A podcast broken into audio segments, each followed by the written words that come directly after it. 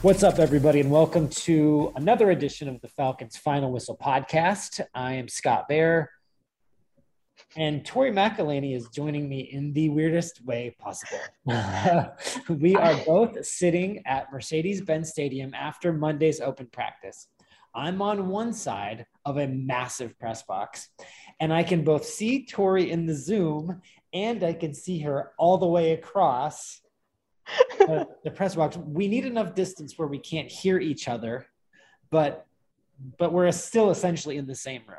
It's, yeah, it's weird. I, it is weird. And I said before we started recording, I was like, I don't know if this is the dumbest thing we've ever done or the smartest thing we've ever done. And you said, and I quote, it's probably both. And I tend to agree with that. Yeah. And really, what it is, is it's this situation is built out of laziness because I could have brought all the podcast equipment down there in a very true. heavy blue case, and I chose an easier trip from my car to the stadium today. You know, uh, that's okay. That's fine. We're going to both look back for a little bit and then look forward. So, back at what we learned in that Detroit Lions game and what we still need to see heading into a really important stretch where they have two joint practices against the New York Jets, followed by a Monday night football game in August, if that's a thing.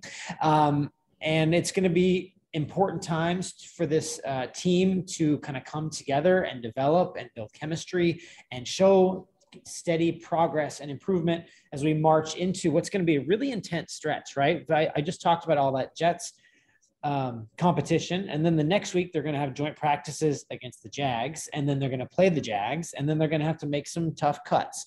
So right. before we go all the way forward, let's go back a little bit.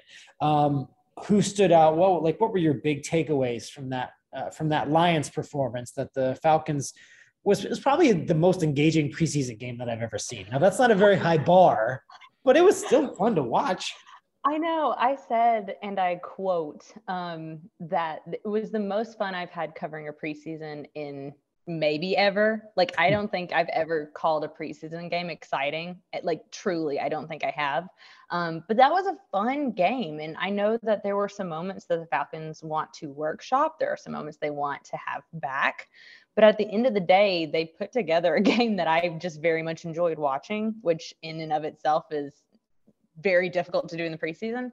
Um, but in terms of kind of my takeaways, I think my biggest takeaway, and it was something that I wrote about the next day in terms of like what we learned about this team, I really felt like we learned that this team is going to be physical. And I say that in a number of different ways. And I, and I think when I look at this team, there are going to be some games that are going to be tough. And and is physicality enough to win games or lose them? I don't know. I don't know what the record is going to be at the end of this 2022 season, but I feel confident in saying that I do think that this team is going to show up every Sunday or Thursday or whenever it is that they're playing and they're going to play physical football. And like I said, it's not something that I think is going to make or break a season, but it could be a maker and a marker of where this organization is going in the future. So that's kind of where I st- stuck my flag um, in terms of what we learned in that game. A maker and a marker. That's actually in the story too. And it is. I love that line so much that I screenshotted it, highlighted it, and sent it back to you saying how awesome it was. You said, uh, you said chef's kiss. Chef's kiss. because one, one, it's beautifully written. And two, I think it's, that's it's a perfect phrasing for what this team needs to be to be competitive right? Right. That that that's how they're going to um, kind of make themselves earn respect. And that's going to be their trademark of how they're going to go about getting wins. They're going to be tough. And it's weird when you talk about physicality and you talk about tough that you're also talking about a quarterback right? Yes. Marcus Mariota for a preseason game where he's pretty, in my opinion, pretty much set as the week one starter, was going hard, was inviting contact, was not yes. sliding, and was playing aggressive football. Um, mm-hmm. I thought that was a very interesting development. I liked what Marcus did. I don't know if Arthur did. okay, so to answer that question, I don't think Arthur did because I did ask him after the game, and this is how the conversation went. I said, um, you know, I think Arthur, I said, I think Marcus maybe put his body on the line a little too much than what you would want. And before I could even get out a question, Arthur was going into a, yeah, we would like him to get down earlier, um, maybe not take those hits that he took. But then he said, that's just the guy who Marcus is. And I kind of thought a lot about that. It's like, and then I asked him, I was like, is that the physical type of runner that you that everybody should expect Marcus to be. And he's kind of like, yeah, this is just who Marcus is. And even after the game when we were, were talking to Marcus, Marcus like, yeah, he would he laughed a little bit about like not sliding or anything like that. But then he was like, that's just kind of how I play the game. And if it comes if he comes by it honestly and that's how he does it, that's how he does it. But maybe hold back a little bit. Just, a little bit in the first game of the preseason and I know this is week one of the preseason that like that we're talking about, but this is a guy who has said several times that this is an opportunity he does not take lightly. This right. is the chance to reestablish himself. This is a chance for Marcus to prove that Marcus is as good as he and a lot of his supporters think that he can be. Maybe he's just a little amped, even though it's week one, that this process has really started now. Um, so, but I like the way that he ran. There were a couple of times trying to be armchair quarterback and looking at the coach's film, right? You can see there were times where Olamide was open, where Kyle Pitts was open, and he's running pretty quickly with it. So, you, of course, you want to see him make plays downfield. But I think his legs scare defenses, or they at least have to respect it. It opened yes. up, in my opinion, some rushing lanes for for Qadree Ollison. I should mention, just since we're letting everybody in here, that all of the lights on Tori's side of the press box just went off, like total darkness. like, she's in total darkness, just being like, "What is happening here?" But you know what? We're just gonna keep on rocking. This is uh, this is uh podcast I wish, I truly wish that this was like on video because I think when the lights went out, like my face was just instant terror. Instantly, I was like, this is the end. I'm dead and I thought I was just gonna like gloss over it, and move beyond it. But then I like I looked over both at the screen and then at you, and I was like, oh my gosh, what is happening here? Uh, nonetheless, we're talking about Marcus Mariota, and I, you know, I, I, think for all those reasons, he's really excited about it. Of course, I think Arthur Smith would like him to slide, maybe um, check one more uh, read or progression or something like that. Right. But he opens up lanes for the the Falcons ran the ball really well in that yeah. drive. He was two for two. They moved the ball seamlessly. They held on to the ball for nine minutes and 27 seconds. It's like an offensive coordinator's dream. um, I think that there were lots of positives to take from it. Then you look at Desmond Ridder, right? You, if you just looked at the box score and you didn't watch the game, you'd be like, that guy did not have a good day right? Right. Um, then Charles London, the quarterback's coach, and head coach Arthur Smith took the podium on Sunday and practice and said, "Hey, this guy's more accurate than you think he is." Um, when you listen to what both coaches said, when you talked to Desmond Ridder after the game, when you watched him score at the end of the half, score at the end of the game with a go ahead touchdown on fourth and nine, and he's rolling out and scrambling for his life. What do you make overall of what we saw from from Desmond? I think it was funny because when all of that was happening and they got the ball back, you know, with about two minutes left in the game, I don't know if it was you or if it was me. I think it was you that said, "Gosh, he's just a gamer and he just wins." And uh, talking about Desmond, and then he goes and he has, you know, the tosses up a game-winning touchdown. Like there's something about this guy that when the moment is there, he's there. And I, I do think that with Desmond Ridder, it's one of those things where he I think very much understands what he wants to do and why he wants to do it. And at some point, the physical part of it, maybe the inaccuracies of what we're talking about, at some point, I think that's going to click too. And because I do think that we are seeing him understand where he wants to go and why he wants to go there. Um, and, and, Arthur Smith has said a couple of times how pleased, and Charles London too, how pleased they are with his understanding of the playbook. So to me, when I think about Desmond Ridder, it's like we're not talking about the number eight overall pick. The expectation when I think of Desmond Ridder is not to be ready to go week one of the season and have an entire offense rely on him. That's not what he is. He's a number 74 overall pick out of Cincinnati that won a ton of games, that has some of those really good intangible like leadership qualities and the football IQ that I think can take him really far. But this is going to be a long term vision eh, eh, that we're going to see enacted for Desmond Ridder. I'm not super worried about, like, oh, he's inaccurate here, he's inaccurate there. If this is, again, the number eight overall pick, maybe it's I have a different point of view, but then this number 74 overall pick, if that makes sense. No, it, it, and as you were saying that, I'm sitting here thinking that Troy Andersen was the number 58 overall pick, and nobody expects him to start his first year, and everybody right. expects him to be brought along. And now we're talking about a third round pick at 74, and I think a lot of that is because he was the second quarterback taken, and quarterback is obviously like these are guys that that that you know and you watched a lot on college football Saturdays. And you're right, the expectations are different and they're probably a bit unfair right now. I hate to use Arthur Smith's words too much here, but it's like he talks about these long term visions and it's clear that they have one for him. Um, I talked to him for a long time on Sunday. You did. And I was really, one, enlightened as I normally am talking to him, but he seemed very cognizant of what he did well and what he didn't do well. He was very honest in his assessments of performing well in the moment and where he made mistakes. And he's just such a conscientious dude and a conscientious yeah. think. Total side note here, right? I'm talking to him forever. I'm holding my notebook and I have a roster in like one finger and it drops and he's like in the middle of like what he was doing in the fourth quarter to help score that final touchdown and i dropped my paper and he stopped and he reached down and he grabbed it and he handed it back to me. That's and, so nice. And he said, "Here you go, man." And I said, "Thank you." And then he just kept going. Um, he just, you know, one of those guys. I think he just gets it.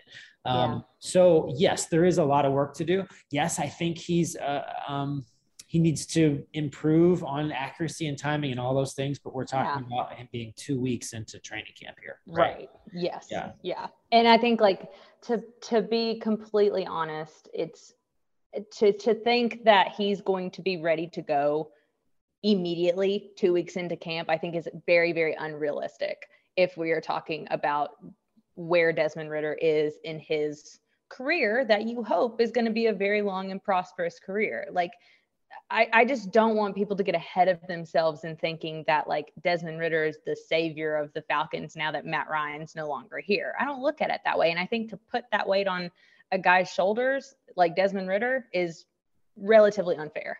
Right. And and and you'll see some people who uh, they, they watched him orchestrate that comeback and they'll just feel the emotion of the moment even if it was in the preseason and think well let's start him right now he's ready yeah. no no none of those things are true that they have a guy that can come in and start and is as hungry as you can get to prove and establish himself and we'll see how it ultimately works out um, down the road. This offense is going to look different. It just yeah. will. I don't think that's a bad thing. This, yeah. this is one of those offenses that, like, between the quarterbacks and the running backs, like, I mean, they could have what 35 carries a game or something. It's very, very possible. Um, and Arthur Smith can do some fun things with guys who can run the football. So, and that goes back to the physicality thing. Um, I think it's been encouraging to see Kaleb McGary didn't get his fifth year option picked up. I thought running to the right side of that offensive line with Lindstrom and Kaleb, I thought was very effective. Yes. Um, you know, Matt Hennessy, while not always great, I feel like he's showing up a little more. Um, Here's the thing: Matt Hennessy was not bad in run blocking last year. I think people, I think people o- overlooked that. Like, yeah, pass blocking was a little iffy, um, but he was actually relatively okay in in run blocking. If you look at his like PFF scores, which I know is not the end all be all, but he had a good run blocking grade. I think people so, forget that. So I, I think that this offense is going to look different. I, I think you know that's going to create opportunities for Kyle Pitts and Drake London down the line.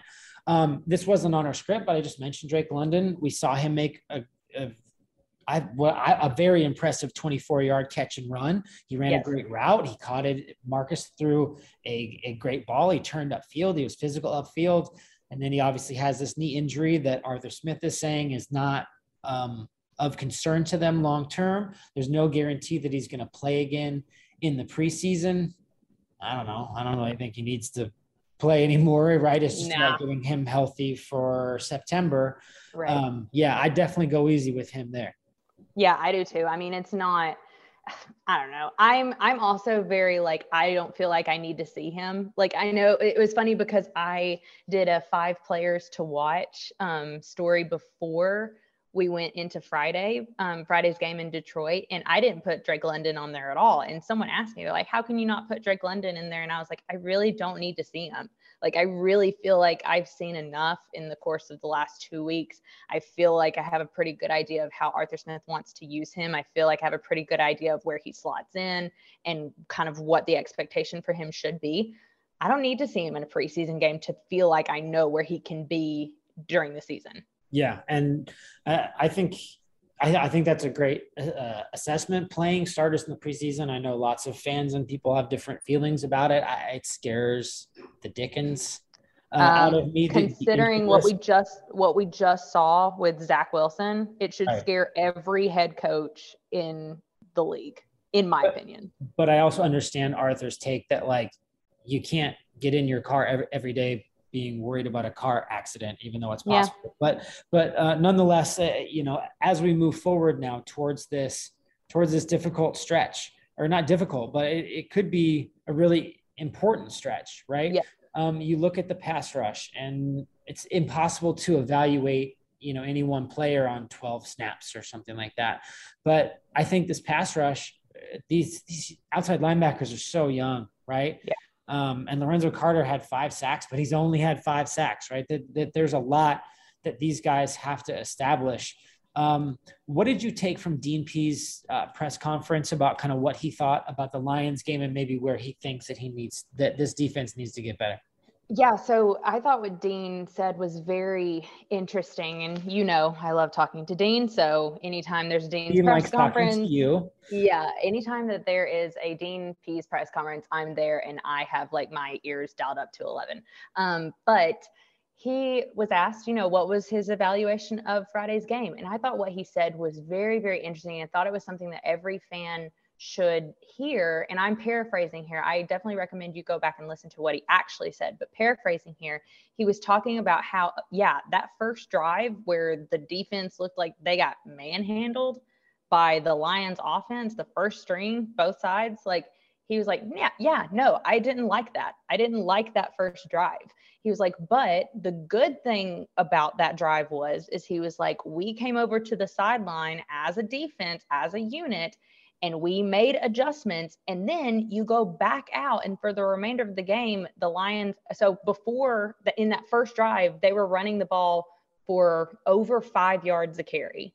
Um, they were averaging over five yards a carry. You come back you make adjustments and then from that point on dean was like they averaged 3.1 yards a carry instead. So I, I think like before everybody gets like really in their head and thinking that this is absolutely horrible and the the defense got absolutely just crushed by this Lions offense. I don't necessarily think that's the case. We saw these guys for a drive. We mm-hmm. did not see them anytime after that. And I don't feel like it's talk about being fair, realistic, unrealistic. Like I feel like it's unrealistic to be like this defense is horrible because they gave up a touchdown in the first week of the preseason to the Lions. And so I and I thought the way that Dean articulated it and kind of used the example of the Lions run game and brought in statistics, I thought that made so much sense. He's like, we came back and we made adjustments as a staff, as a unit, and we changed it. And and that's what you that's what good teams do. Yeah, I, I asked. Uh, I, I know we're talking about defense, but I, I asked Dee Alford and I asked Desmond Ridder a, a, couple different people about the value of the first preseason game tape, and it, it it's a real kind of progress report about where you are and, and where you need to go. And I, heading into this Jets week, I'm really excited to see one-on-ones. You know, like let it get chippy, let it get physical. Let's yes. see those edge rushers against tight ends and against offensive tackles. Um, New York is not without talent Right. They got Quinnen Williams over there. They've got some guys who can move eh, um, up front, and I can't wait to to to see those types of things. I want to see the the uh, wide receivers and some of these other uh, guys like Bryan Edwards kind of go heads up against some of these uh, Jets players, and I think that's going to be key Here's the thing about joint practices. I think we find out more about the team that we cover during joint practice than we ever do in a preseason game. 100 I felt I 1000% felt that last year and I guarantee you I'm going to feel that after New York and after the Jags come to Atlanta because you do you talk about like getting chippy and seeing some one-on-ones and really getting to gauge where each individual person on this Falcons team is in comparison to somebody else on another team. And that I know that sounds super simple, but that sometimes is something that you don't you don't see in training camp. You're seeing very scripted, regimented practices that no one is going 100% in. I guarantee you when AJ Terrell lines up with whoever on Jets team, like they're going to be going 100% even in a one-on-one because there is just that innate sense of competition when you do have someone in a different color jersey than you. Um, that I know that some of that sounds elementary, but it really does from a mindset standpoint. I really do think that you learn more in joint practices than you do in preseason games. Yeah, and for, for yeah, I, even going back to last year's Dolphins practices, I felt like I learned more about the team in those two days than I did at any other point. And Kyle Pitts was fantastic then. And, you know, I, I, I think it's going to be an, an, important and good stretch. Arthur Smith obviously thinks they're important because he scheduled two joint practice sessions uh, with, with the Jets coming up and then the Jaguars um, on the other side. So I think, look, we all want to see these rookies develop and continue to make progress. We want to see people stand out. Uh, Tori and I just put a 53 man roster projection. I think after mm-hmm. watching the joint practices, we're going to feel more confident in our yep. decisions or really be able to kind of fine tune kind of what we're seeing. So um, definitely keep an eye on AtlantaFalcons.com for tons of dispatches from Florham Park. I think that's where the Jets practice. Question mark. Question mark, which is always a good thing to throw out there on a pod is um, an uncertain thing. Uh, but nonetheless, um, stay tuned for that. We'll obviously have another podcast next Tuesday. Uh, Ashton Edmonds is out for a couple of podcasts here, but he'll be back for the Jaguars game in no time. So do your thing, man. Rate, review, subscribe, all that fun stuff. And thank you guys so much for following along. We'll talk to you again next week.